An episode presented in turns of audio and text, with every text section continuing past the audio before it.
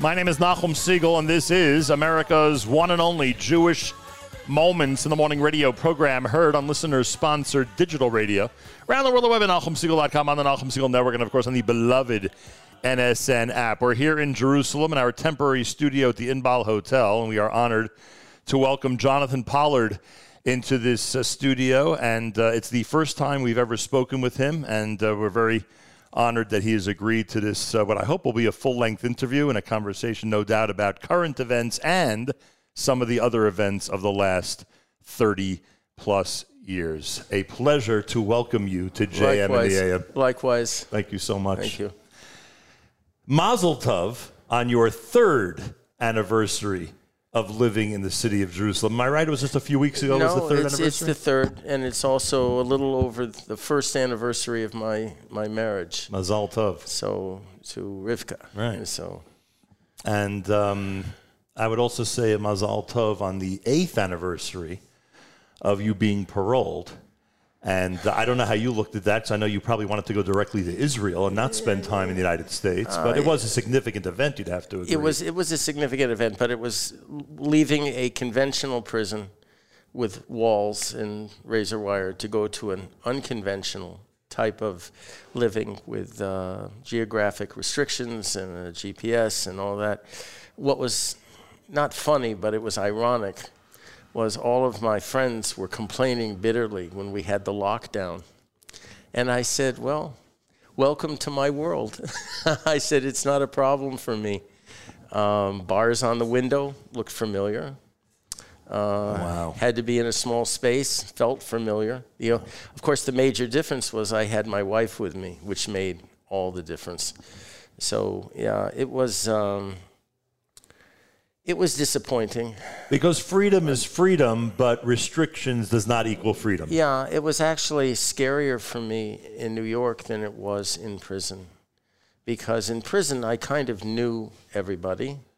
I knew who to be afraid from, who to avoid. I could carry a weapon.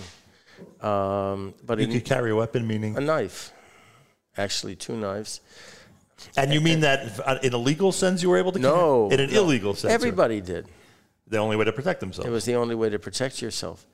So in New York, um, I couldn't have anything, not even a gas gun. There was one incident that happened that was very troubling, and uh, a guy Manhattan? in Manhattan on uh, Third Avenue, and a guy just stepped out of the shadows and confronted me, and threatening me to kill me. I looked at him and oh, crew cut, squared away, military. Wow. And, And you were uh, alone. well, no, Esther was with me, and I looked back at her for a second, and there was a guy behind us. So I told her, "Get, get, get behind me, close, and keep your eye on the guy behind us." So uh, I realized, you know, I had to get a little aggressive. And in prison, what you do is you look at somebody's hands. You don't look at their face, and you don't listen to what they're saying. You watch their hands The hands show us their intent. with their intent. And so his hands were still down, out. So I just started pushing him hard. And he didn't expect that. And I don't think he knew what to do at that point. And he was threatening to kill me and kill my wife. And, you know, it was very uncomfortable. But uh, I saw some cops and I went for them and he disappeared. He and his friend disappeared. So um, there was, I'm not going to mention his name, but there was a nice Jewish captain that showed up from the local precinct. And, uh, well, it was a hate crime because, uh, bias crime. He was saying some really uh, anti Semitic things to me. It was clear that he was trying to get me, uh, to provoke me, to do something. So he'd have Well, re- reason to It'd attack be you. reason, but more importantly, if I were involved in any physical altercation, I go straight back to finish um, 15 more years, day for day. Essentially a violation of your parole. Correct. So what happened was they eventually looked at all the cameras from the banks in that area, and they were all blank for that time frame. And I- Shockingly enough. and I went into the precinct, and he was sitting there, and he said, uh, "You're not going to believe this." I said, They're all blank? He said, uh, Yeah, every one of them.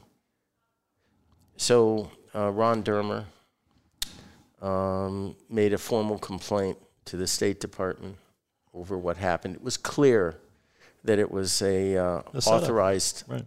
uh, setup. It was a provocation. And he said point blank, if it happens again, you know, there are going to be diplomatic consequences.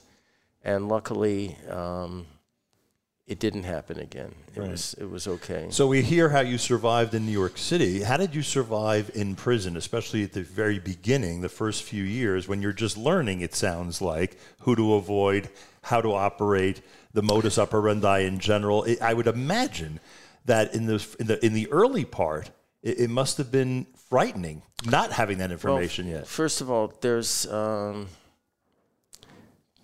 I have an ability to switch your my mindset depending on my environment.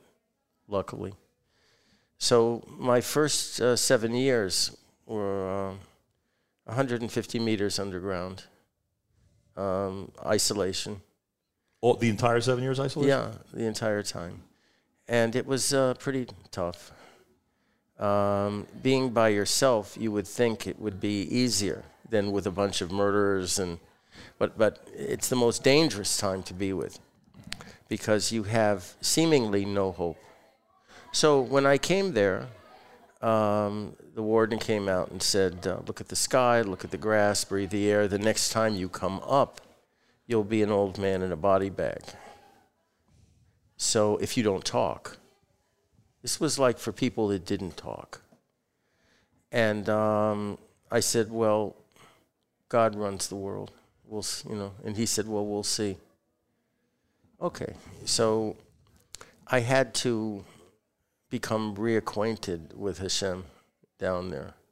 I was off the derech before then for various reasons. And I realized that I couldn't uh, do this myself. I needed help. If I were going to keep my mouth shut, and I certainly wasn't going to commit. I, they suggested if you don't want to talk, you can use the bar over the door. Just hang yourself. You know, you can leave easily. And I tried to explain to them that Jews don't commit suicide. We uh, buy retail instead. That's what we're known for. That's what we're known for. but but uh, the joke was lost on him. really? Yeah, completely lost on him. Okay. So I had a discussion with HaKadosh Baruch Hu, uh, kind of like uh, Avram Avinu with Hashem negotiating for Sodom, Gomorrah. And uh, I negotiated with him, Lehavdil. Um, and I said, if I do these five things and I don't do these five things, uh, save me. And he did. And uh, seven years later, I came up, it literally into the light. Everybody else had committed suicide. And seven years is significant in Jewish uh, yes, it is lore. quite, Yeah. quite. So, one of the first things I asked was, "What year is it?" Seriously. Yeah. So I came up, and uh, he was there, the same warden. And sometimes I have a problem with time and place. this was the wrong time and the wrong place to finally open my mouth, but I had to. And I said to him, I mean, I'm all trussed up like a Thanksgiving turkey. And I just looked up at this monster of a guy and I said, You see? I told you, God runs the world. And I lost a tooth, and he knocked me out, but it was the sweetest pain I ever had. I really got him mad, and uh, he charged me with incitement to riot. And this was kind of funny because every warden I've ever come across, and there were many, called me in and said, How, how could you have incited a riot? You were outside under how many guns they didn't know, trussed up. Um, there wasn't any inmate around. They just eventually tore it up. I mean, they said this is ridiculous. That was the only uh, shot I ever got in 30 years. That was the only infraction I got. And um, it was difficult when I went to the next prison because there were a lot of people who were getting killed there. Is this already Butner we're talking about? Butner, yeah. North Carolina. North Carolina. Yeah, I mean, everybody thinks the feds, you know, are club fed. Well, it's not that way. I don't care what prison you go to, it's dangerous. Even a camp Right. can be very, very dangerous uh, because you don't know who and what you're dealing with. So, a major problem I had there was um, kashrut. How do I? I couldn't get kosher food. They didn't have kosher food for me. And the commissary was expensive. I didn't have very much money. I was working. And um, I had to scramble. And there were many times I didn't have anything to eat. And I was actually thankful that I didn't have anything to eat. Why? Because this is um, the service you go through to maintain your Yiddishkeit. And I was And you were happy to be- I was very happy to do that. I was very happy. So, okay, eventually, 15 years later, From They- your entrance into Butner. yeah, I'm still there, and uh, they get Meal Mart, common fare. And the problem with that was that the uh, individuals in the kitchen were opening up the packages and taking the chicken or the meat or the fish out and then retaping it. I can't eat it. It's treif at that point. So I just kept scrounging for food. And um, it was okay. You know, Al Kiddush Hashem. It's fine. Do you remember where one of the things about you that we've been uh, told that we read about is that you have a phenomenal memory. That's what people say about Okay, you. I have, I, I have, I have to quickly say something. Um, a congressional friend of mine, whom I will not mention, came under a little opprobrium for his scandalous behavior um, from New York.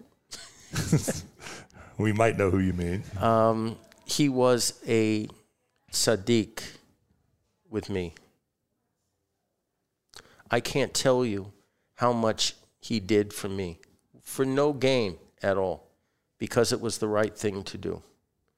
And a lot of people, you know, may not like me saying this, but good and bad can coexist sometimes in the same people. And um, to the extent they're bad, they can also also be good. Some would say in every person, frankly, that there's Well, you know- to an extent, not Right. in this. Right, this sense. extreme, right. Yeah, this is a bit extreme. right. Um, but in this case, he was very helpful uh, and s- successful in getting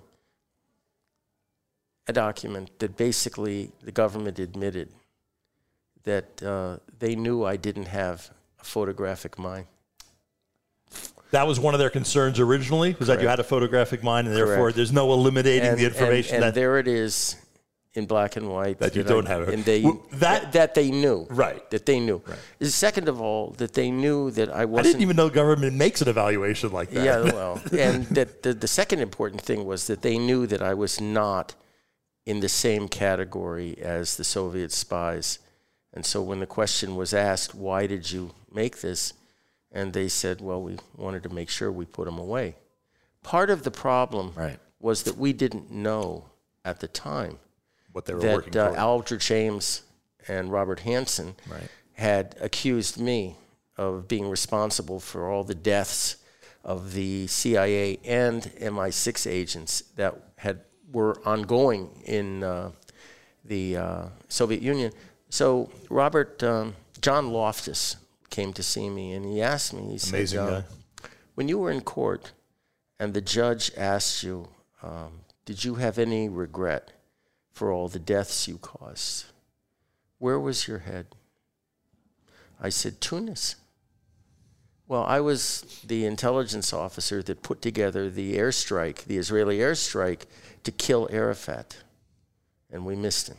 This was in retaliation for a brutal uh, terrorist attack in Larnaca Right. so, to Israeli civilians.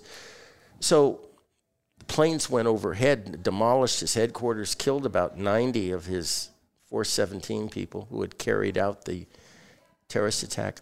We missed him. So I, I answered the judge. I said, Yes, I have remorse. And And he looked at me. I said that we didn't get one more. So John asked me, you know, your head was in Tunis? I said, well, what, where else would it be? He said, the basement of the Lefortovo prison in Moscow. I said, what am I doing there? He said, uh, Ames had just described to the judge, ex parte, in his chambers, what happened to General Trechikov, aka his code name was Tricycle, fed feet first into the furnace in the basement of the Lefortovo in front of his family. And he said, Now you're telling the judge you just wish there was one more? I said, What did I have to do with the Soviet Union? I don't I I didn't have anything to do. He said, Well, Ames wrapped you up pretty carefully in that. Right. Can I just tell you that as all this is going on, the public that was concerned about you, one of the arguments that we always made was that your sentence was so much harsher than other international spies or um, those accused of being it, it international was, spies. It was. But now, as you give us this perspective, we there's s- one more perspective on that. Um, just to finish this, John asked me, "Did you notice how much security was in the courtroom?" I said it was amazing. I never saw so many heavily armed marshals before. He said, Well, there was a reason for that. Um, there were many operations directorate field agents from the CIA that were volunteering to come in and kill you in the courtroom. But I said, I didn't do this. And he said, Well, that's irrelevant. And when they finally found out, uh, Senator DeConcini, who was the then chairman of the Senate Intelligence Committee had a bipartisan letter that he submitted to Clinton saying, You, you got the wrong guy. Let him go. Well, as it was explained to him, I was valuable as a bargaining chip right. for Clinton. Right. That was that whole issue with the Russians was one thing, or the Soviets. John said point blank, I didn't have what's called the red stripe clearance or blue stripe clearances to get into the lists of agents. And if you want to hear irony of irony, the first time I met Rafi Eitan, not the chief of staff, but my control officer in Paris, he asked me for a list of all the American agents in Israel. And I said no. Thank God I said no. That's not what this operation is about. So he said, I'm telling you, one of them is going to kill you. I said, So be it. But I'm not going to compromise an American agent. And thank God I didn't. Granted, one of them, a CIA plant in the Knesset Foreign Affairs and Defense Committee, uh, outed me. I found out because he took the CIA to court in New York for inadequate retirement.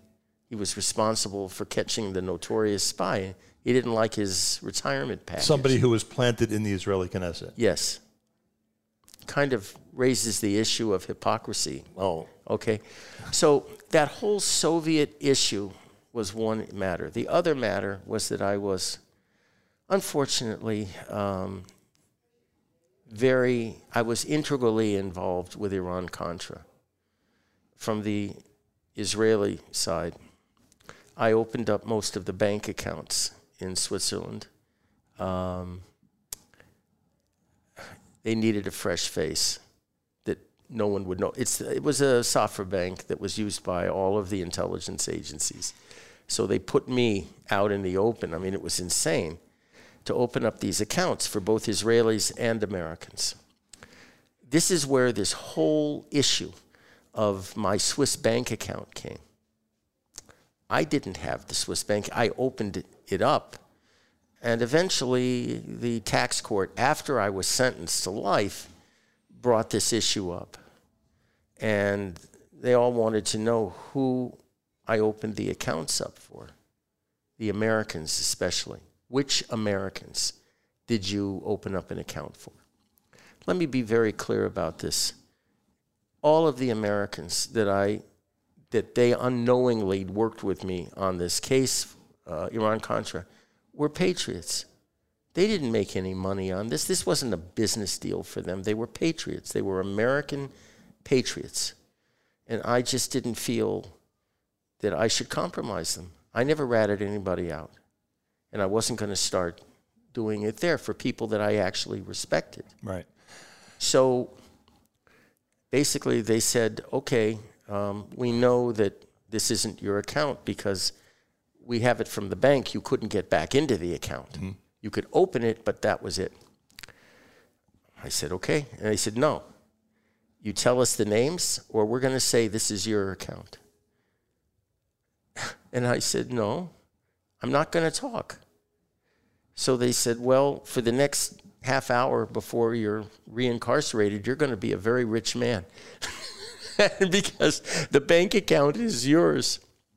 And I was privileged and honored many, many years later after I got out uh, on parole to meet two of the people that I basically um, had the honor of protecting and will continue to protect, even though one of them is now dead. This this segment began with me commenting about your memory, and I think I've proven my point based on your response, frankly. But but let me ask But you. wait, but Yes. Wait. There's ahead. more. There's more behind door number two. Yes. Just a second. Wait.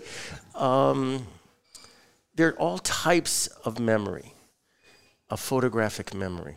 Right. I've learned quite a bit But the- since then. No, no, no, no. Wait, wait, wait, wait. Rega. Um, people, some people can remember pictures. Every aspect of a picture. Some people can remember faces. Maybe not the names, but the faces. And there's some people that can remember precisely what they read. There are all kinds of photographic memories. I remember when they accused me in court of having a photographic memory. Uh, I turned to my lawyer and I said in a very loud voice, What is my name and what am I doing in here? To- It's a joke. I mean, I had to joke. This is like in court in New York. Um, the last court case I was in, where the judge hmm, accused me of being the most dangerous man in America. I remember that quote. Do you remember that? I remember that quote. Yeah. And when I got outside, well, I started laughing in court. So she said, you know, is there something funny? Do you want to tell, tell me what's so funny? Mm-hmm. I said, nothing that I, I, I, I want to repeat because I could be held in contempt. Well, she didn't get it until a few seconds later. I was talking about her. Yeah. Well, it was too late. So when I got outside, um, there was a reporter that came up to me and said, "You know, Jonathan, the judge just characterized you as the most dangerous man in America.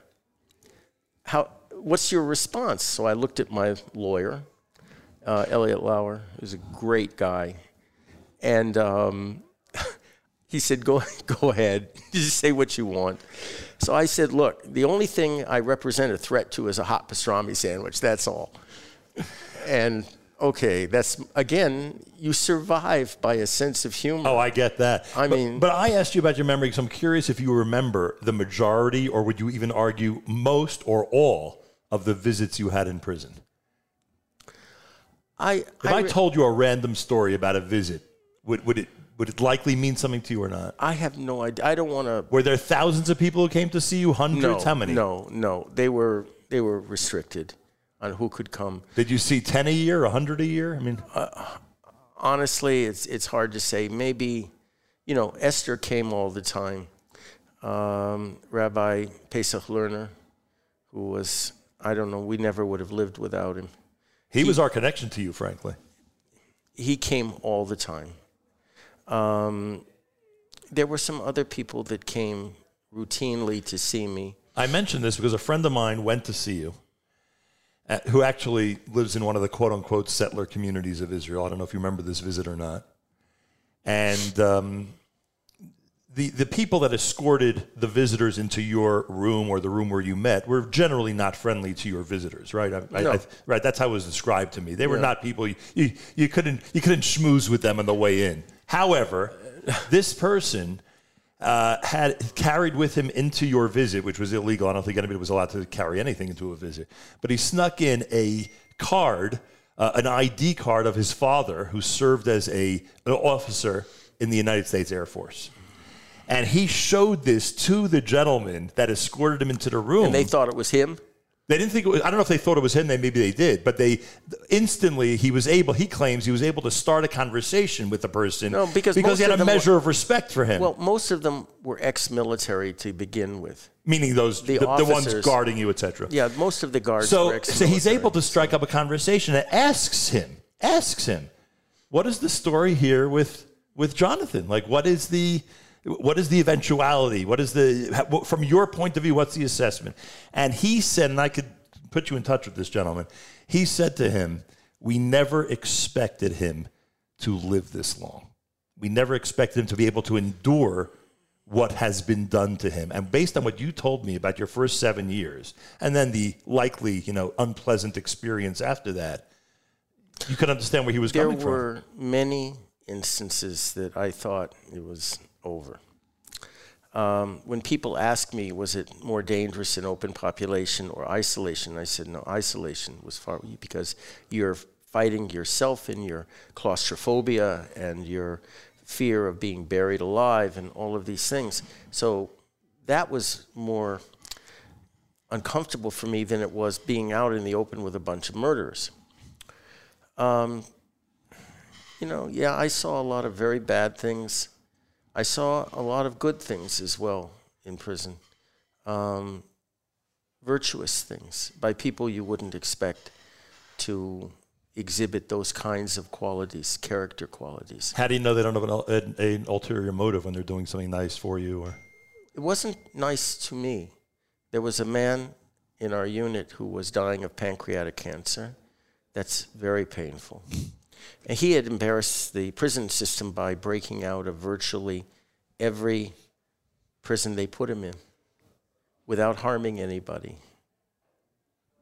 So, yeah, he robbed a bank with the warden's car and parked the car. You know, they arrested the warden. It, they, he was a pretty funny guy, but he was dying in great pain. They wouldn't give him any painkillers.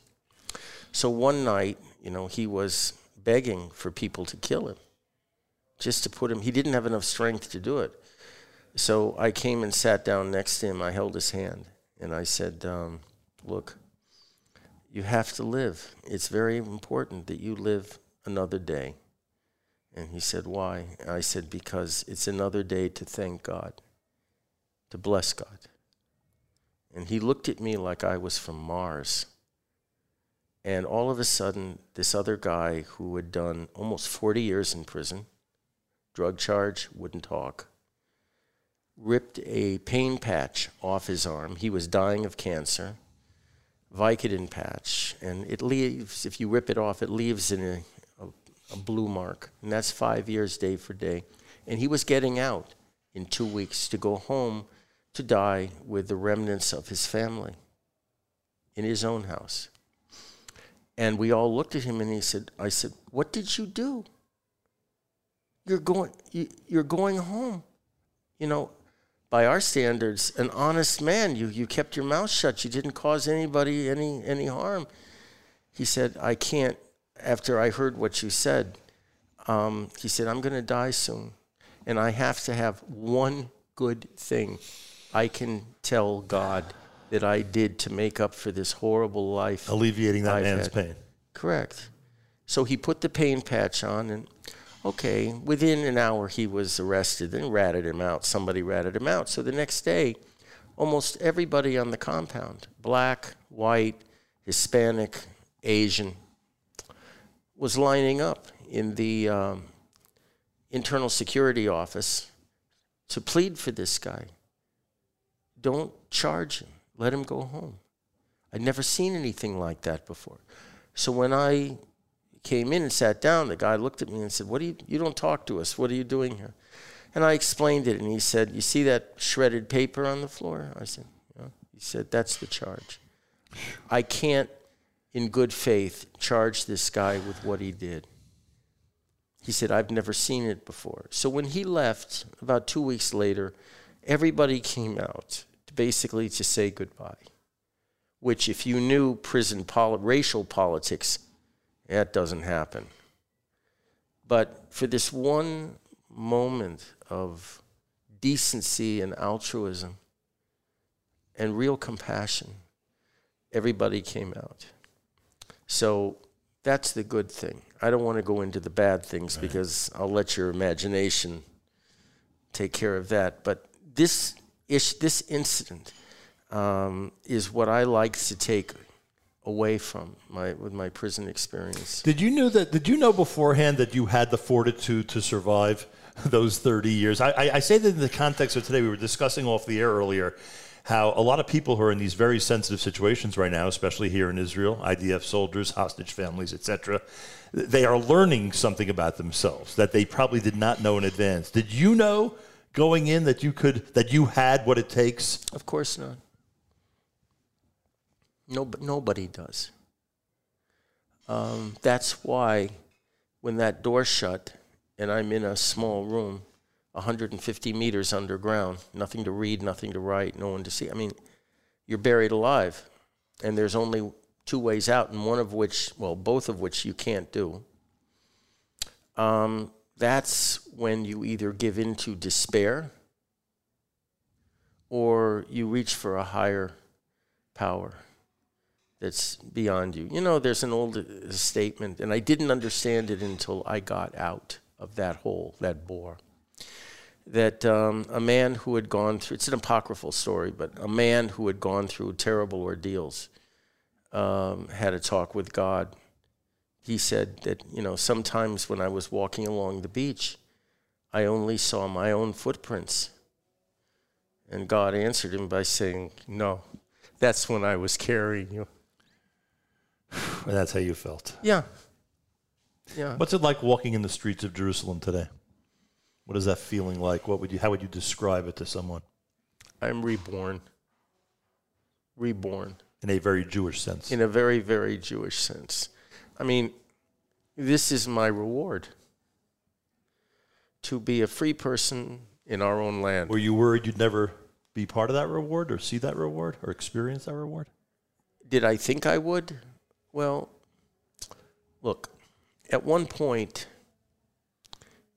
John Kerry proposed a deal as Secretary of State. We're talking about what year now? I honestly can't remember, which, but when he approximation when, when he was uh, Secretary of State, and what he did was propose that um, I would be released in exchange for some horrible terrorists here. Right. And by the way, one of dozens of deals that we've read about in advance of this conversation. And there were dozens. and dozens that were very close. And dozens that a lot of people took credit for that I don't know if you would give them the same I don't credit. know. I mean, I was packed out, ready to go many times.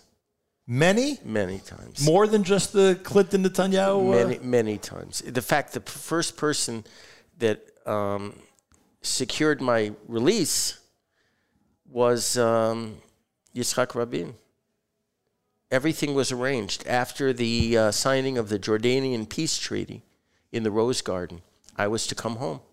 He arranged it, and he was assassinated. And when Shimon Peres, as Rosh HaMemshala, as the prime minister, came to Clinton and said, you know, I would like Jonathan to come home now, Clinton's answer was, that deal was with your predecessor. So I want you to release four or five hundred Palestinian terrorists. So he was still willing to do it, but he, the incre- buses, he the buses, the buses were blowing up. And, and Peres said, I, I can't do that. That's impossible. And Clinton said, that's the deal. This is mid 90s. Yeah. You're, you're a victim of circumstance Yeah. of what's going on here in Israel at that time. And, um, okay, so, So, Kerry, you were saying. pardon? Kerry, you were talking about the Kerry, deal. Yeah, see my memory. Kerry. I overestimated you. I apologize. Thank you. What? Who? what am I doing here? um, and, but That was but- Stockdale's quote, by the way. Admiral Stockdale was the Yeah. one with oh, who- that was horrible during that vice Did you watch presidential that? debate. Did they let you watch Who am I there? and what am I doing here? They let you watch? What happens is you go to the officer and you want to talk to him about something and you keep looking at the TV. there are tricks you learn about things like this. All right. So go ahead. Kerry. So um, the the catch was I would never be allowed to go home. you'd stay in the United States, Even if I'm I died, the body has to stay in uh, the U.S. the U.S. So Bibi, in the cabinet meeting, put it to Esther, alayhi shalom, um, you have to bring this deal to Jonathan, and whatever he agrees with, okay, we'll, we'll abide by. Well, some people might say that it's unethical to bring an offer like that to a man in my position at the time who had no hope at all of getting out. Okay. But Bibi knew me well enough. It wasn't a risk he was taking. all right. So Esther came, alayhi salam, and she described this whole situation to me. And she said, Before you answer, I want you to know something. That whether you decide to stay in prison here or take the deal and come out, never to return to Eretz Israel, I will stay with you in the midbar. That's why that quote from Tehillim I put over her grave. I knew you in your youth when you were in the midbar. So I looked at her and I said, um, Okay, I'll give you my answer. No. On the spot, you said Right, no. She said, Look, I need a little bit longer answer. I'm, I have to More brief, explanation. I have to brief the cabinet. So I said, Okay, hell no. that was your uh, That the was it. long version. Yeah. So she said, Look, you're supposedly an educated person. Give me an educated answer that doesn't make me look like an idiot when I go back. So I said, Okay. There are three reasons why I can't accept this. One, it devalues the lives of the victims. Second of all, it lowers deterrence because Deals. they look at what's Deals lower- happening now. right. okay? Deals lower deterrence. Right. The third reason is it would cause immeasurable pain to the victims' families that I didn't have the strength to just honor their korbanot. So I said, for those three reasons, I, I have to say no. So she looked at me and she said, That's a very good answer, but it's not the Jewish answer. She was my Morah, Esther. So I listened. She studied with Rav Immanuel Schochet in Canada. Um, most rabbis I know who knew her said that if uh, the rabbinate was ever open, the Orthodox rabbinate was ever open to women, she would probably be the first one given smicha. So I said, okay, what's the Jewish answer? And she said, as Jews, we live for Eretz Yisrael, Am Yisrael, Al Pi Torat Yisrael. Those are our three principles that we organize our life around as nationalist Jews. Halacha is a little different, but these are, as a nationalist Jew, this is what we live for. And she said, if you decided to stay in the midbar, you would be making the same mistake that the Meraglim made when they cursed the land in order to maintain their kovid in the midbar. And she said, We've been paying for that ever since. So she said, When you go before Kodesh Baruch Hu, however long you have to live, but when you go before him, he doesn't have to ask you, Why did you forsake my land that I gave to your, you, you people? Why? She said, You won't have to answer that. So she said, You have two choices on how to come home. You can come home an old man in a body bag and be buried in Knesset Yisrael. Or she said, You can come home as an old man and kiss the ground. Those are your two choices. And I said, Well, can I come home as a slightly younger man and, you know, Not so old. say, you know, go to uh, you know, in, uh, in Hebron and, uh, you know, thank God for saving me? And she said, No, those are your choices. And I said, Fine, put my name on it. That's who and what she was. And um, so I had some cabinet members try to ask me directly at the time, um, can't you be a little bit more accommodating, Flexible. flexible? Yeah. And uh, I, I'm sorry. I mean, I see life in black and white, especially here. When when Esther was dying, literally, and I was holding her, counting her breaths until there weren't any more. She said, "Take my mask off." I was in the COVID ICU. I was the first and only one that was allowed in. um, I had to. I was in an army chemical warfare suit, and the head nurse said, "You can't leave here for 72 hours or 80 hours, however long she's alive. You can't live. If you have to go to the bathroom, you do it in the suit. You can't take it off." So, all right, I was. I God gave me 72 hours with her to take care of her at the end. Thank, thank God it was a madhouse in there of people screaming for their mothers, their wives, their children. I mean, it was a level of hell I didn't even, Dante wouldn't have even recognized. So she's, I took her mask off and she said, Take your mask off. Take it off. And I had nothing at that moment left to live for, so no problem. I took my whole hood off. And she said, Listen to me when I'm gone, they're coming for you. And I knew who she meant the politicians. And she, she was the gatekeeper. So she said, um, What is politics? Now, this woman is dying. She has minutes to live. And this is what she's talking about to me what is politics? And I said, sweetheart, you're not going to live long enough for me to give you the full academic definition. She laughed kind of mirthlessly. And she said, politics is the art of compromise. What are you willing to compromise? Me'arat HaMachpelah, Tekoa, Har Habayit, um, Kever Rachel, Kever Yosef, Kashrut, Shabbat. What are you willing to compromise? And I said to her, Nothing. I won't compromise anything. And she said, Remember that. Don't ever compromise. Wow. And then she went downhill.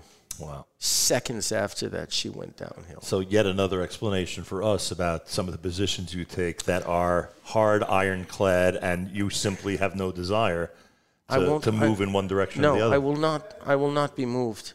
I know what's right. If I have a question, I go ask Das Torah from rabbis that I deeply respect. Pesach Lerner being one of them, well, for good reason. for a very good reason. Um, i- i- i- if we, and again, remember, I'm growing up through the whole Pollard situation. Right. Right. I'm now 60. You, you Are 69, you're 69. i going to be 70 soon. And you imagine, I I was probably around 20, 25 years old when all this becomes known to the public and Pollard becomes an issue Right. in the Jewish world.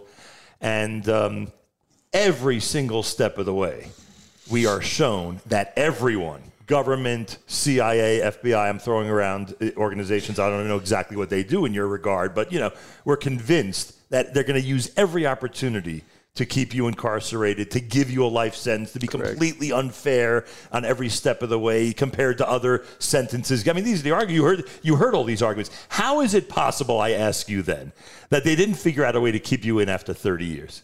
They couldn't find a way to actually prove some small, some violation in the 30 years you're in the system that would have kept all these guys, whether it's Weinberger, Zabritsky, and all, all of them in, in the State Department happy that you're still in jail. At one point, excuse me, Sir? At one point, Edwin Black, the noted historian, interviewed Weinberger on the occasion of his memoirs being published. And Weinberger, Ed asked him about my case. Why Just wasn't lift, I? lift the mic and drop. Sorry. Good, yeah. Why wasn't my name mentioned in his memoirs? So he said, well, it was because the Pollard affair was a minor matter, made more To important. Caspar Weinberger? Yeah, he said this, made more important than it was. So Ed, you know, like what? In the what? Jewish world, we felt it was the number one thing on his list. Yeah, no. So Ed said, why? I mean, this is contrary to what you wrote the judge. And he said, uh, you know, powers above me made that decision. Like, who's above him? The president? He, he, he made it up. But he's again passing the buck. So he died shortly that after that interview. So we went to the um, ethics division of the Justice Department and said, you know, come on, it's clear that he perjured himself a second time. First was Iran Contra, now this. And they, their attitude was water under the bridge. They didn't want to touch it. There were many instances where things that were char- alleged that I had done were, were disproven conclusively. Even Tenet, the then head of the CIA, the director, who had no love for me, admitted that um, there was no evidence that any of the information that I had passed to Israel had been compromised to anybody else. Wow. Okay, that's kind of important. The fact that, here's the thing nobody reads my indictment. If you read my indictment, it They don't know what you're accused of. or what I'm accused of, it says in black and white, I acted without intent to harm the United States. Wow. You know, intent is very important in the law. So here it's the government saying that. So when I finally, after 20 years, got my a document that showed exactly what harm I had done. It took me 20 years to get it. And I understood why when I saw it. What did the government actually say that, I, that we didn't know about? Well, they had to be pretty accurate for the judge, right? So what they said was, I angered our Arab allies in the Middle East by, in their estimating, by making Israel too strong. Alavai and that the information that I did give Israel, while it was supposed to have been given, resulted in the United States losing negotiating advantage. Okay, I'm sorry. That's not the stuff of the most dangerous man in, in the United States. Right. So back to my question: Can we find something wrong that happened in those 30 years or not? except, except again, remember, God runs the world. So what happened? What actually happened? The the JCPOA, the deal with Iran. There were a group of senators that were meeting with um, an individual from the White House who didn't want to sign on to all of this. So this guy came to meet them. What did he talk about? He said the president has decided that Pollard would be on parole. Oh, wow. It, it completely deflected everything. Why? How did this happen? What you know, what happened? What happened was the announcement of my eventual release on parole was accompanied by a barrage of anti-Israel statements that I was the worst spy, had done it, immense damage, that uh, it was typical of the Israelis, of what they, we were, we're so kind to them, we give them everything, and look, they put a spy in our midst, and look at the damage that he's, I mean, it was all over again, recycled. So it was an attempt, and we've gotten this later from uh, confirmed by people in the government, that it was an effort by the Obama White House to blacken Israel by using me. And to keep you in prison, essentially. No, no, they were going to release me, but they wanted me out so that they could basically point to me. They could get reporters to come near me and ask me provocative questions and et cetera, et cetera. But if you look at the, the news surrounding the report of my release, it's all negative. Yeah. I mean, They wanted to paint that picture specifically. they wanted, but it wasn't of me Israel. it was of Israel. And uh, so it was actually a ness. It's like Balaam and Balak. They came to curse Israel. And, and But you are telling me that it was a miracle. You're telling me that God runs the world, and that I sort of have a good, a good premise here. God that that the way things were going the prior 30 years, they, I wasn't they- getting out. Right, they In were fa- going to in- think of it. fact- That's why people like me, the regular balabus in America, were shocked that you were paroled. the first parole hearing I went to, and I had to go. I was, I was, in 2015 or much earlier? In it was, it was about a year before, about 2014. the end of 2014. It was a disaster.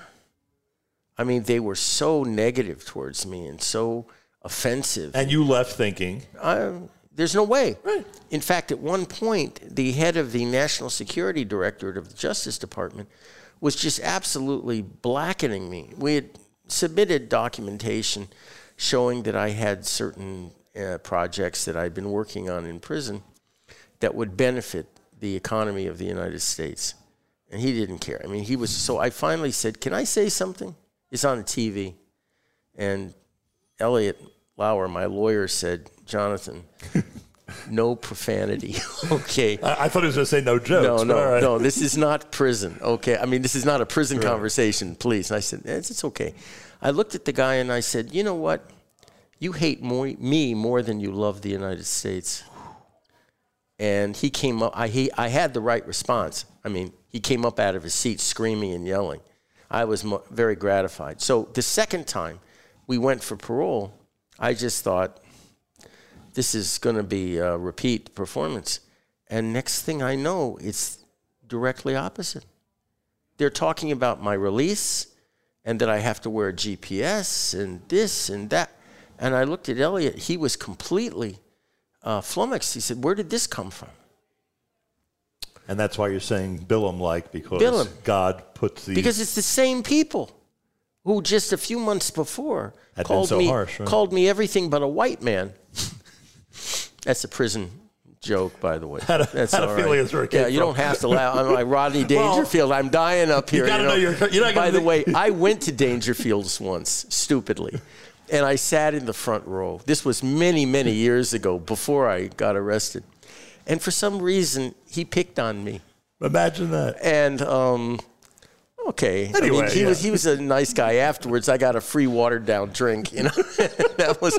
I said to him, you know, if I'd wanted bottled water, I would have I would have asked for it. So he smelled it. He said, "Oh my God!" He said he went and got me a real drink. Um, nice guy, nice guy. He said some horrible things to me. If I really gave a hell about myself, I would have been really insulted. Hey, you see, he started preparing you for Yeah, what was I down the started preparing me for, for Imagine prison. that. Yeah, you're nothing. Yeah, I'm nothing. Um, so it was a miracle that they, they let me out. And it was a miracle. There was another miracle that happened just before um, we came to the time where they had to make a decision whether my parole was over and I could go home right, five years. yeah, or or what? And we were down to hours where they had to make a decision, or else I would have to stay in, and that decision would be made by the the succeeding administration of Joe Biden. And we found out that um, they wanted to keep me in prison Oh, so wait a second. with another in, indictment. There, why? I never talked. They wanted me to talk, and remember that issue. And I'm going to get back to this. So I needed a passport to get out, and I said, "Well, I have an Israeli passport." And he said, "No, as a dual national, right? you became an Israeli you need citizen. right. Okay, I need an American passport." State Department said, "Yeah, it'll take about nine months." And it was COVID. Had another two months. Yeah. So, um, The, reason I'm The- interrupting is because the rumor is that Donald Trump gets some credit here. no, Not true. No. Uh, the people that, that, first of all, Trump never objected to it. So let's. Right, give him let's- credit for that. Let's put that on the table. He never objected to it. Um, number one. Number two, uh, his chief of staff, um, who's now under the gun in Georgia. Oh For- yeah. I, I can never see. I Yeah, can never. bo- both of us now are both drawing a can, blank. Can, but this, Anybody want to volunteer a name yeah, here? but, but but both he and his wife were in the White House, and um, Mark Say it. Meadows. Meadows. Meadows. Okay, I had the first name. I had the first name. I get some partial credit for I that. like that. Um, he, I consider to be an honest, um, God-fearing Christian. I'd never really run into one before, but he was one. He and his wife. And I'm sorry for the trouble he's in now. Misplaced, misguided loyalty. If he had, I, I asked him to stay as a congressman from North Carolina. And he said, I can control him. I said, anytime you anybody has to say, I can control the president of the United States, you better rethink that. They're fooling themselves. Okay.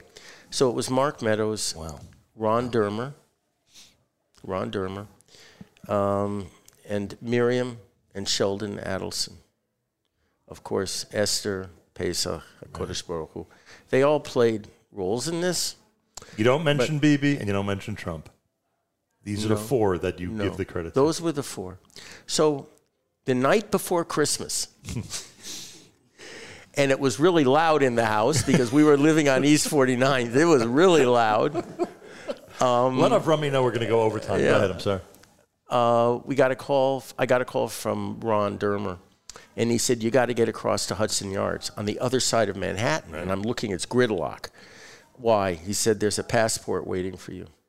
I said, how did this happen? He said uh, Pompeo. Another name then we have to give Right. credit to. He said Mike Pompeo called the passport office and said, "This guy is coming in. I don't care what information he gives you. Wow. You put it down in the passport and you get it done." So we walked out. Esther and I walked outside. There are some good people out there. and this the um, car came in. There's a Jamaican rolled down the window and pot smoke just poured out.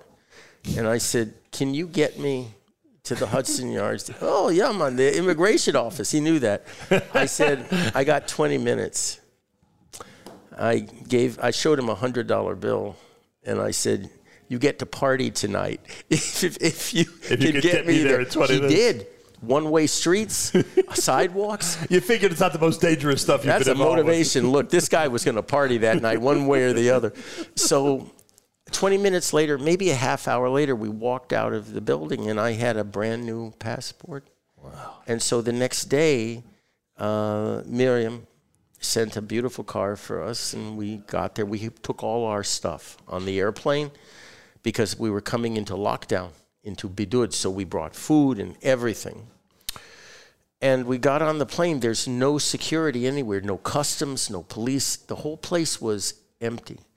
The jet still had its motors running. So we got on and uh, took off, and everybody was clapping. And I said, Everybody means how many people are on that plane? Oh, Ten? about. And um, until we crossed the international line, I was expecting jets to come up and turn us around. The funny thing that happened when we landed, Bibi had promised Trump in writing there would be no publicity. Right. Okay, everybody was there. Right. So he's standing at the bottom of the staircase, and I turned to Esther and I said, Well, I'll tell you exactly what I said. I said, Jesus Christ. I said, The Prime Minister, Bibi is out there. What am I supposed to say? And she leaned back and she said, I'm retired. That's it. She said, You're on your own, You're kid. on your own. so as we were leaving the airplane, uh, well, one of the co pilots, they had double crew because they had to leave, ran down and he's yelling something at Bibi, pointing at the airplane. Bibi's laughing and he's yelling. He didn't know who he was. He thought he was groundskeeper, a groundsman. And he was yelling at him to get on the airplane and get the luggage oh off. Oh my gosh. And Bibi is standing there laughing. And finally, the co pilot said, Do you understand English? And he put his hands on Bibi. And that's when the security came. they So they he, set him straight. he ran up the stairs and locked himself in the bathroom in the back of the airplane. I don't blame him. So as we left, the pilot was an old guy, looked at me and he said, You know, who are you? He have no idea who I was. And uh, I used a line that I, from a hero of mine. I said, I'm just an old Jew returning to his homeland. And he looks at me and he said, You're not Meyer Lansky. I said, You're right. Baruch Hashem, you're, you're, right. Well, Baruch Hashem, you're not, because Lansky had a much different fate. Meyer But we Lansky, don't have to get into that now, Meyer Lansky, in my books, was a Jewish hero. I'm sorry. Agreed, but you'd also agree he was betrayed by the state of Israel. Yes, uh, because they sent him back. Correct. I felt, um, I understood how he felt when they sent him back. I, un- it was the most disgusting thing. After everything he did for Israel in 1948, every people will be amazed if they heard the Mesirus Nefesh that this guy had for, for Eretz Yisrael. at that time. And and what did they do? Extra. They throw they extradited him. yeah. So, um, everything, there were so many opportunities that could have, or situations that could have. Aside from the Bibi greeting, there was also there were some celebrations. Am I right? Or ma- not not saying that you planned the celebrations, but were you ever you went straight into Bidud, straight into uh, and again, it was very familiar to me. Lockdown, bars. How ironic! You get to Israel Yeah, and, I'm and you're in locked down. lockdown. And when I finally, you know, I'm not four hours here. I'm tired. And the door knocks. Open up the door. Someone I know in the prime minister's office. He just walks in. Make yourself at home. So I shut the door, and Esther came out, and she looked at me and she screamed at me. She said, "You're in your underwear," and I I'm typical male. I just said, but they're clean. I mean, what do you want from me? They're clean. You know, I, I don't have to. She threw a coat on me. And he said, um, I'm coming from the Rosh HaMemshala. I have an offer. Um, number five On the list, on the list. So I looked at Esther, and you know she was making coffee, and I said, "Not acceptable." So he said, "I've given powers to negotiate." I said, "Okay, I want to be number one. Just wait." So he said, "Jonathan, you can't be. That's." Bibi's That's Bibi's slot." That's Bibi's slot. I said, "That's what I want. You want me? It's, I want to be number one." He said, Look, we're making an honest offer to you. We haven't made this offer to anyone else. This is a golden opportunity for you to re to integrate into the you know halls of power, you know, to make up for the 30 years that you, you know. So I looked at him and I said, You know, for as long as I've known you, and it's been a long time, you've never lied to me until right now. What do you mean? I said, I'm the third person you offered this poison chalice to this morning. you knew this for a fact. So he said, How do you know that?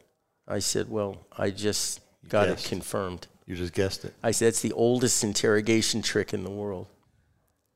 I had already been called by somebody and to prepare myself that, he, that he's coming. And he's already been to two other people. Wouldn't that have been a terrible slap in the face to the United States and Trump if you would be a member of of government or At that particular time, you know what? If Trump had been president, no, it, it would have been okay. Um, because I would have said the right things. You know, thank you. Right, that's I, my life Yeah, is he was more concerned while he was in office. right. Right. that my life is Right. turned around. I thank you. I'm I'm going to be the best, you know, friend that the United States ever had here. You know, God forbid. You know, No, I hear whatever, that. whatever. So it it could have been finessed. Um, so i i coming into Bidud here, into it was uh, I finally came out of it, and uh, the first thing I wanted to do was just walk down uh, Jaffa Street and there was nobody there. It was kind of like a post-apocalyptic type dystopian environment. There was, except for the cats, there was just Nobody nobody. There was nobody. And you know, coming out of New York, where we went kind of through the same thing, you know, it was not as shocking as it could have been. But um, Uh, amazing that you've spent this entire hour with us. I still have three personal matters I'd like to address Sure. with you, if I may. absolutely, Um, are you aware of the fact, and I'm sort of being uh, rhetorical with this because I can't imagine the answer is no. Are you aware of the fact that hundreds of thousands, if not millions, of Jews prayed for your release? In the Mizrahi Apola Mizrahi, where I've davened for the last 30 years, or at least when I moved into lower Manhattan until COVID, every Shabbat we said a Mishaber. I said it very often. I was the leader very often. We said a Mishaberach for you. And, and I must add this because you must hear this. When you were released, we refused to stop saying the Mishaberach because your wish was not to be released. Your wish was to be babayit Correct. here in Israel. When you finally got to Israel, we declared in the synagogue, this custom is now over. Um, let me answer this or respond to this with a story about Esther. people would come up to her here and apologize for not doing more to help me get out. And she would look at them and she said, um, ask them, have you davened? Have you said tefillot for him? Um, yes. She said, well, Hashem has a kos shel tefillot for Yonatan in Shemaim. And when that kos is filled, he will come home. So thank you for helping Adding to it. to, to add to that. And I th- want to take this opportunity to thank both you and everybody else who davened for me. But you have to understand that I have a tremendous amount of responsibility now to live up to this kind of Ahavas Yisrael by what I do here. It's not enough to just come out. You, people just don't come out like this and do nothing. You actually have to do something tachlis. You have to do something practical. To say thank you. And I'm, I'm trying to do that now with some of my business projects that will benefit Israel. But um, come the election, the new elections, again, um, my obligation to Esther, responsibilities to her, her dying advice to me, and to everybody who davened for my release is not to compromise, Right. not to bend. I want people to feel good about the fact that they helped helped God release me. So And by the way, people may be surprised that I didn't focus more in this conversation about what's happening today, but this policy of yours, I think, gives everyone a perspective of what you think of today's situation and how, how bending or being flexible and listening to the Americans can only be detrimental to Correct. the state of Israel. absolutely. So I think people understand that. Yeah, we're a nation that dwells apart, and we can take care of ourselves. We have a good army. As long as we remain faithful to Hashem, You would recommend not taking a penny of aid from the United States, I would assume, ever. ever. Right. It's like giving drugs to somebody. It's it's They, you, breeds. you, a- you are now under their control. yeah. Well, you're you're like dependent then. Um, you were involved. This is the second thing I want to tell you. You were involved in one of the one of the most interesting stories of my career without you even knowing. We, we were scheduled to come visit you. Yes. Um, you were visited by a, I think it was a congressional delegation. It was so long ago, I honestly don't. Another. Thank you. But it was. I think it was a congressional delegation, some local elected officials, and they invited me along to come to the uh, to the visit. And of course, I was so thrilled that I would have this opportunity to come and speak to you. The night before, now you have to remember something. I don't know if you ever heard of me before today, frankly, but you have to. Oh, have you? Thank you. okay. What do you think? Thank you. We answered that question. so, so the the so I, I, I know who you are. Thank you very much. You're. George Soros, aren't you? you met you met some of my I know all proteges? about you. You met some of my You're proteges in Shonda. government. Uh, Shonda. So I'm in this small radio station, college radio station, and trying to make believe that I'm a real journalist, and you know, doing this morning show for the Jewish world, et cetera, et cetera.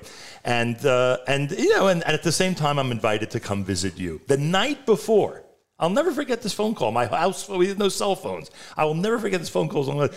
And the night before, one of the elected officials calls me and says the FBI, I think they said FBI, I don't know which organization would be responsible for it, has nixed your participation hmm. in this trip to Jonathan. I said, why? You're a journalist. And this is, I said, you know, I've been fighting my entire No, life Alavai, being taken as now- a serious journalist. All of a sudden, see- now I'm a serious You see, journalist. it's not not everybody that that dumps on you uh, is a bad person, and that was a good thing that happened because um, yes, it validated the fact that you were a journalist. I'm being polite right now. Thank you. My mother thanks you. Now, well, you're not a doctor or a plumber or a lawyer. That that was actually it was a doctor, lawyer, and plumber. That's what my mother said to me. She said, "You have three options in this in country, life. plumber may be first, but Plumber right. now a plumber would be first. no, I mean to interview with a journalist. What happened eventually was that the journalist and I had to sign a document that said that the government would retain ownership of the interview if it were an electronic interview. Right. and that they would apportion out what they deemed to be appropriate to the journalist, and that they were not responsible for any, here it comes, misuse of the interview. So I asked Alan Dershowitz, I said, what, what does that mean? He said, they're going to cut and paste. Right. So the question that you'll be asked, do you consider yourself a traitor? They'll figure out where you said yes, and they'll just edit it in. That's what they, he said, you can't do this. It's against your First Amendment rights. So, um, okay. So, there, so there we- was a we- uh, there was a big difference when you met with a journalist or with a sympathetic elected official. Right. It was because It they was- knew was- that the journalist conversation would become somehow part of the public record, so to Correct. speak. And they wanted to make sure to stop correct, correct. to stop the the information that you wanted to go out. Well, they knew I out. wasn't going to say anything I shouldn't. But And I would assume there are other people in the room as this is happening, right? I would assume. look, th- the whole thing broke when I had a journalist come to see me, and he was asking me a whole bunch of questions about the sensitivity of the information and everything else. And the the monitors were looking, waiting, looking at me, like, how am I going to answer this? Because they were ready to come down on me for violating whatever. I thought about it, and I said, um, look, you understand that I was not indicted for intent to harm. You understand that? Yes, that's black and white. And you understand that there is some information that is so sensitive that if compromised to anybody, even the closest of friends, could inflict incalculable damage on the national security. Would you agree with that? Even if my intent were not to harm the United States, there is certain information that is so potentially damaging, which, if compromised, um, would justify the imposition of a charge, an indictment of intentional harm, intent to harm. He listened and he said, Yes. Okay, I understand that. So I said, So what is your conclusion by the fact that I was never charged with intent to harm? And he looked at the monitors and he looked back. He said, They're BSing. I said, Thank you. And I looked at the monitor and he was trying to figure out some way of claiming that I violated security or whatever. And I couldn't. He, I mean, he couldn't. It's just common logic. So, okay, you're a journalist now. You get to wear long pants. It's fine. Um, you're, you no, you're no longer a bocher. Thank you for the approbation. and finally, uh, for me, I saved the best for last. I, I never thought in my life I'd, I'd be able to thank you for this face to face personally. You, um, you were asked to speak at Shifra Hoffman's funeral, correct? By the way, she said paranoid Jews live longer. Agree or disagree? Oh, I, I should live at least to 120 then. I mean, even paranoid Jews have real enemies. I can't remember who said that, but it, It may have been her. As it as may, a- it may have been may have been her. the continuation of her theory. it may have been her. you, yes, spoke, you spoke at her funeral. At the Levaya, yeah. The next funeral after hers was for my dear friend Meir Weingarten. And our good friend Carney walked up to you and she said the person we're about to bury had a strong connection to you. I don't remember the exact words she used when she introduced it. And you said, What do you mean? So she said that he, meaning Meir, my closest friend, who we lost unfortunately a couple of years ago suddenly, Meir had 15 seconds with President Bill Clinton mm. to say, say to him, ask him whatever he wanted. As many people do. You go to a meeting with the president, and everyone has a chance to walk by him, shake his hand, and say something, right? I met George Bush. What did I say to him? I said, Thank you for what you do for Israel and the Jewish people. Was it the right thing to do? I don't know, but that's what came to my mind, and I oh, said that's it. Okay. Meir Weingarten, Carney says to you, we have this on video, by the way. Carney says to you, Yigal was right there. He was right next to you when this happened, waiting for the funeral to start. Carney says to you that Meir, our dear friend Meir Weingarten, who, by the way, had a, an apartment right here on Rehov Jabotinsky, he, he, he saw President Clinton for 15 seconds and used the opportunity to ask him to do everything in his power to free Jonathan Pollard. You said to Carney in response, I hope that stands in good measure in Shemayim. I wish our leaders had the kind of courage as had the kind of courage as Meir had. You said this with his name. Every time a Jew shows, this is you speaking, every time a Jew shows no fear and stands up for his brothers and sisters, that's Achdus. You told a story then to her from Kever Yosef, mm. with a soldier that you were with at Kever Yosef. And that, based on that episode, you said, this is how we know we're going to win. Correct. Because of the Achdus and unity, which, by the way, if there is any positive byproduct of this war, you'd have to agree. I'm on record as saying that. The Achdus that if there is a silver lining to this otherwise black event, um, it's that people now are together and their eyes are open. You said, you continued, we know the expression, the slogan you, in our tradition, you save one life, you save a world. And then you concluded by saying to her, and I felt you said this to all of us who were his friends, and I would have been there if not for COVID. You were very privileged and lucky to know him. Mm. Can't thank you enough for that. Um, from one Jew to another, yeah. And he spends the 15 seconds concerned about you. Um, we ha- if we don't, if you cannot feel the pain of your brother or sister as if it's your own, if you can't feel the pain of the land as it's violated by our enemies, and if you can't feel the fear of our children when they have 15 seconds or 20 seconds to run to a bomb shelter to escape a rocket, then I really question your lineage. You have to be willing to put your life on the line if necessary for your brothers and sisters. You have to. We don't live for the present. We live for Shemayim. And so when you run across people like this, you have to say Baruch Hashem. There was somebody that stood up. There was somebody that was a starker yid.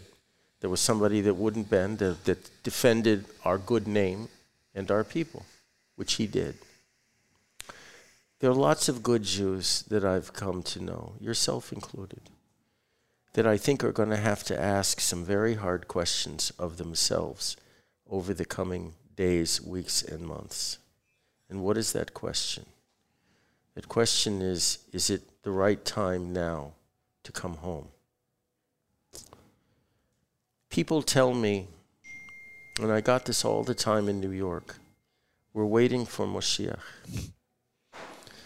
And Esther, shalom, gave me the appropriate response to people like that. And what is it? Maybe he's waiting for us. And coming home now, I think, is imperative. The galut, especially in America, was good for a while. It was okay. But it's. You're an American from Texas. You got it. Yeah. But um, y'all got to come home now. Here, y'all got to come home. That's what they say in Galveston. Yeah, y'all y'all have to come home now. Actually, it's I hate to keep telling funny stories. It wrecks the whole thing. My wife Rivka comes from Birmingham. I said Alabama, and she said no, England. nobody, nobody, nobody comes from Birmingham, Alabama. I mean, British friends of mine from London or Manchester. Where? okay. And she has a very peculiar accent. And when she gets on a roll, I really, I honestly, I, which is good for a husband. Yeah, sometimes I just better, say right? yes, yes, dear, and that's it. You know, I don't know what she's asking. so I said to her, "Look, let me explain how I used to talk." And it's taken me 40 years almost to, to, to lose the accent. so I went through it, and she just looked at me and said, "My lord." you've lost about 100 IQ points in my life. That's hilarious. Yeah, all right. Come to Texas and you'll see how much lower it can be. Um, but just in conclusion, is, is seriousness. Um, it's time to come home. When this kind of brutal anti Semitism is now mainstream, and is not being opposed um, by anybody, the police, Government, government, academia. no, nobody. It's like accepted. It's mainstream. That's when you know, you know, you don't want to wait until it's crystal clear. Right. If we know anything from Jewish history. If we know anything from Jewish history, it's that the the trials and tribulations of our past in Galut are embedded in our genes. Even as estranged as we might be from Judaism and from the Am, it's still there. The Pintele Yid still has that. And you have to listen to it because it may mean your life. It may mean your life. So learn from history and pack up rationally, carefully, slowly, and come home. This is home where they may not like you, but it won't be because you're Jewish. Jonathan Pollard, I can't thank you enough. My pleasure. L'shana hazot b'Yerushalayim. Toda rabba rabba. Toda rabba to you. Achenu b'Yisrael and Achim Achem, our brothers and sisters in Israel, we are with you. This is America's one and only Jewish Moments in the Morning radio program, heard on listeners-sponsored digital radio around the world, the web at NachumSegal.com, on the Nachum Segal Network, and of course on the beloved NSN app. My thanks to Jonathan Pollard. My thanks to all of you.